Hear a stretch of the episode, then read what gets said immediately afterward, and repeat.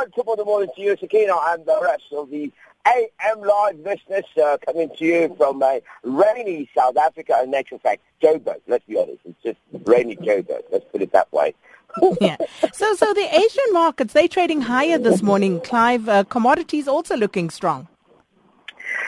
Second, it's been a very uh, positive start to the Asian markets this morning as we started to see uh, the Japanese export starter in South Korean uh, GDP figures coming in very strongly uh, again and uh, more evidence of uh, the markets taking a little bit of a, of a breather following uncertainty particularly in the United States. Markets in the region also took a positive lead. If you look at Wall Street after the S&P 100, uh, 500 hit an all-time high um, as uh, they continue to show that the tech stocks are very much in favor currently at the moment. Uh, the two pipelines have been uh, that uh, fiercely disputed and had been delayed under the former president. Uh, shares of Energy Transfer, uh, uh, Transfer Partners and TransCanada both jumped by more than 3.5% uh, early hours of this morning. If you look at the Asian performances there, you'll see that the Nikkei is up by nearly two, two-thirds of a percent the uh, Hong Kong Sheng, uh, the Hong Kong uh, uh, uh, trade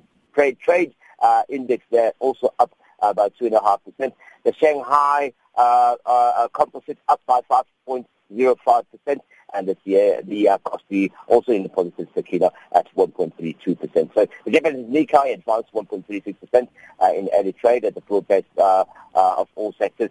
Uh, Japanese annual exports as well. They grew Sakina by uh, about uh, uh, 4.5%, 5.4% uh, of the previous year, significantly better than uh, the uh, averages that a lot of uh, economists had expected. And uh, here at home, uh, the central bank deliberating over inflation and, of course, the rand wowing everybody. I'm sure you, you heard everybody were, was obviously listening in on um, Mr. Uh, Lightning Kganyago, the Khadima, the Khadima. Uh, he was talking about uh, the fact that the repo rate is going to be left unchanged. Uh, the bank says uh, the near-term CPI outlook has worsened and so growth also concerns uh, amongst uh, a lot of analysts, and they're talking about what could possibly take place. If you look at the African Reserve Bank kept lending rate, uh, the fact that they've kept the lending rates unchanged, means that normally it would be because maybe there's uncertainty. We remember that they're still looking at what uh, it is that's going to be happening, particularly uh, with the uh, the uh, the inflation numbers.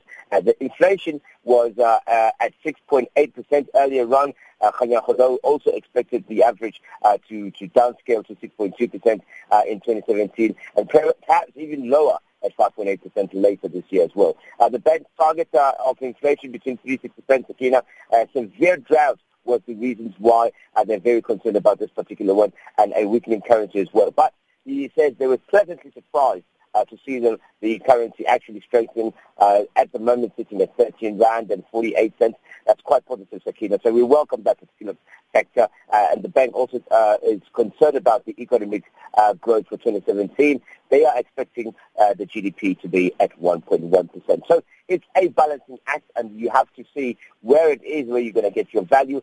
But the bank is very confident that this will come in a form of um, growth positive for this particular year.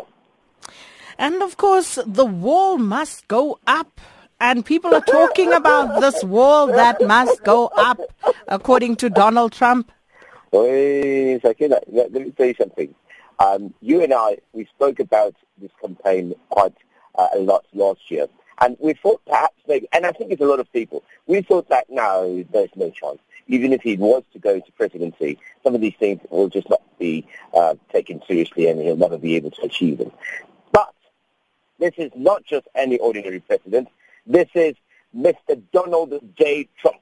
And he will begin rolling out his executive actions on immigration on Wednesday, uh, beginning with steps to tighten border security, including his proposed wall along the U.S. and Mexico border and other domestic immigration enforcement measures. According, uh, this is according to two administrators who are working very closely with Mr. Trump. They're saying that uh, later this week, Mr. Trump is expected to uh, give a plan of how to protect Americans from refugees who are illegal in the country, and the proposed plans include at least a four-month halt on the refugee, refugee admissions.